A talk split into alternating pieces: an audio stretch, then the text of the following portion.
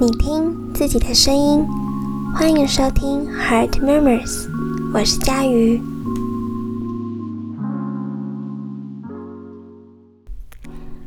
Hello，大家，上周过得还好吗？我过得还不错，也正在适应一个全新形态的后疫情生活。希望大家都可以很好的照顾自己的身体健康哦。那这个礼拜呢，我想要跟大家谈的主题是饶恕的这件事情。大部分的人可能从小就被教导说要有礼貌啊，然后被教导别人如果不小心对你做出一些举动，然后说了对不起的时候。你应该要记得回应别人说没关系。我记得小时候好像有一个礼貌的 slogan 嘛，就是常常要说请、谢谢跟对不起，要学习原谅别人，不要别人道歉了，然后你好像还不高兴的样子，这样显得很没有气度等等。不知道大家对于这件事是怎么想的？对不起。哦，没关系。这个句型好像更像是一个口头禅。别人不管对你不，别人不管对你做了什么，然后跟你说对不起之后，你就真的没有关系了吗？我不知道哎，但是对我而言，我觉得不会真的没有关系。我在我的平板里面就有开一个小小的记事本，然后里面有可能会记录我一些在日常生活中。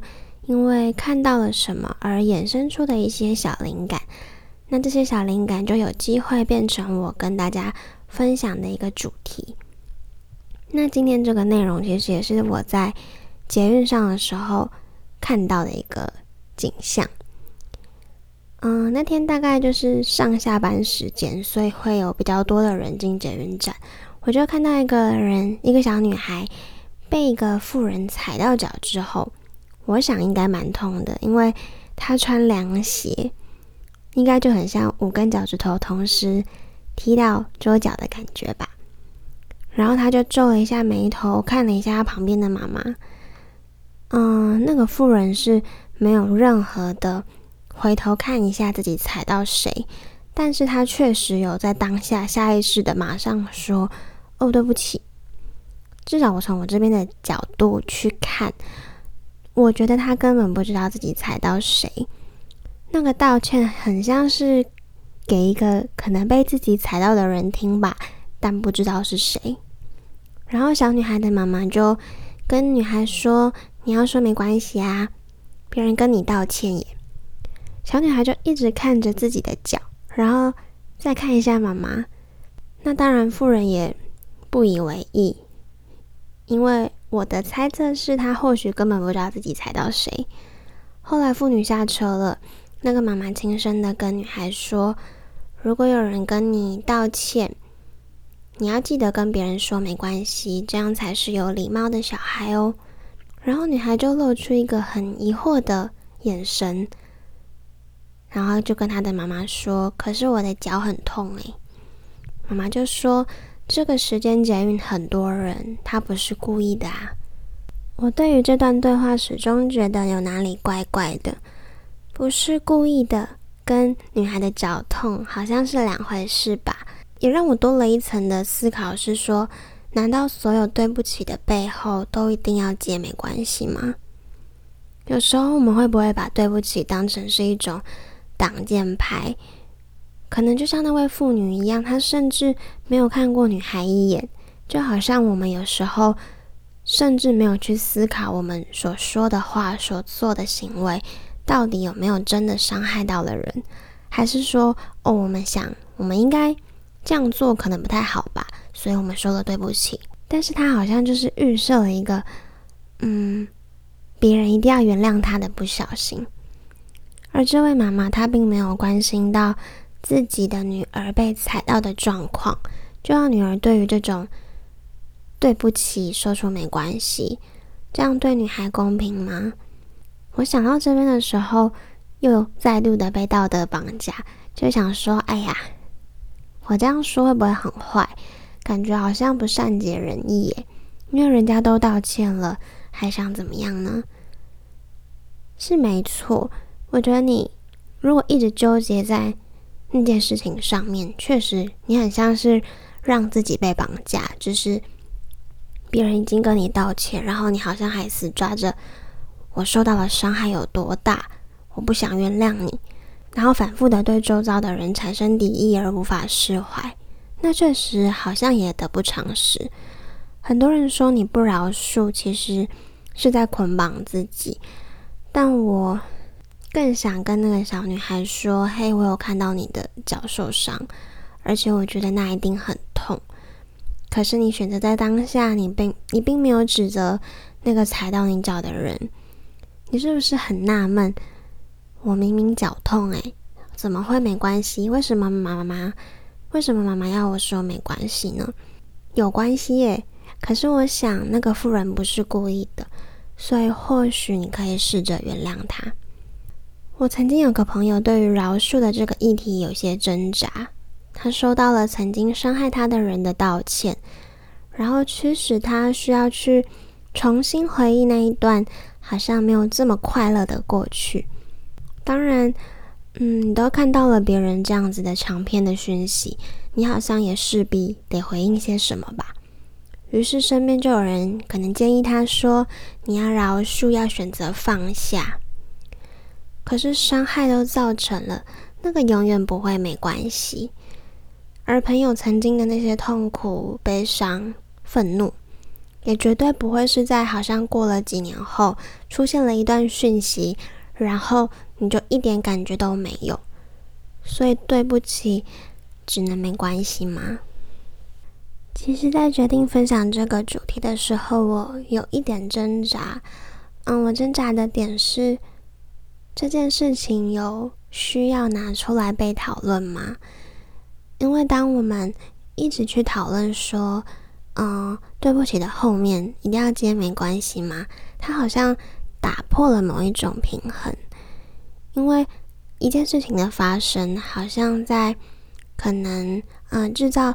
造成伤害的那个人说出了对不起之后，然后被伤害的人说了没关系，这件事情看起来就好像是一个很完美的结束。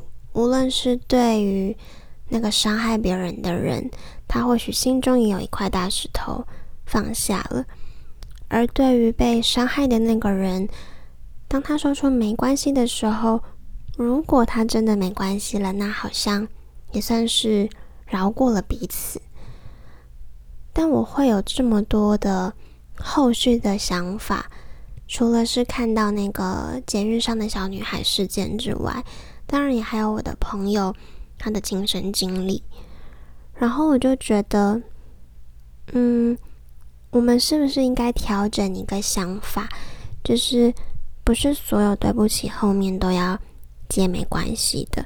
因为那个伤害已经造成了，然后当伤害造成了，然后你收到了对不起，为什么那个责任好像变成到了伤害被伤害者的人身上呢？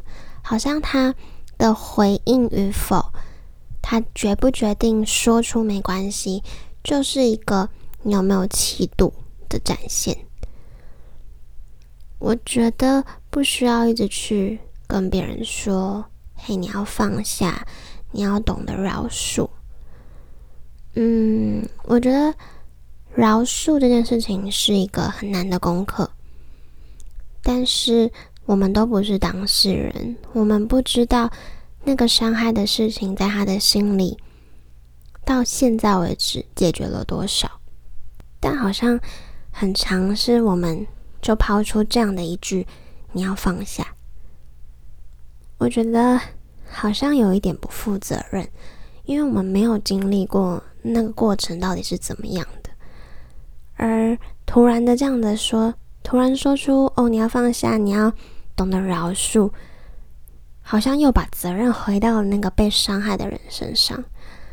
我觉得这样是不公平的。今天这些内容呢，不知道会不会有点像是一个没有结论的分享。但我觉得，无论旁人是无心或是曾经的故意造成你的伤害，然后跟你说了对不起，你当然有接受与否的权利。这时候，并不是你说没关系，就代表你是怎么样怎么样，或者是你没说没关系，就代表你不好，更不需要委曲求全。当然，也不需要咄咄逼人，把自己曾经的伤害。放了很大很大的来看，然后拼命的指责对方的不是。无论是道歉方或者接受方，都是不容易的，都需要提起很大的勇气。我记得我以前，嗯，曾经在某个求学经历当中，然后我们班有个女生被排挤，她被取了一些不好听的绰号，然后。当时我的印象中，我并没有用那个绰号叫过那个女生，因为我真的觉得那对一个女生来讲，好像不是一个很好听的绰号。可是我也没有选择在他受到欺负，或是他受到所谓的言语霸凌的时候站出来帮助他。我一直对这件事情过意不去，我觉得。我自己好像就是某种程度的加害者，所以我在事隔多年后，跟那个同学在网络上，然后传了传了讯息道歉。其实我必须老实说，在传送讯息的过程很挣扎，因为我一直想他会原谅我吗？他会跟我说没关系，都过去了嘛。所以说，说道歉的人他也是付出了很大的。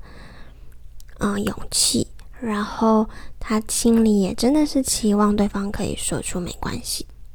很感谢那位朋友，后来他真的跟我说了没关系，他觉得过去了，然后这件事情也没有在他心中产生这么大的影响。我希望那位朋友他不是很痛苦，或者是违背自己的说出没关系的。我希望是这样。嗯，我想表达的是，不是不是所有对不起后面都一定要接没关系，也不是所有的你的道歉，你就一定你就好像预设了对方一定要原谅你。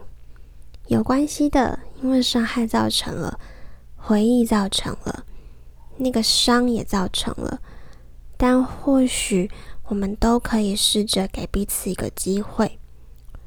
有关系，可是我原谅你。Heart Memories，我是佳瑜，我们下次见。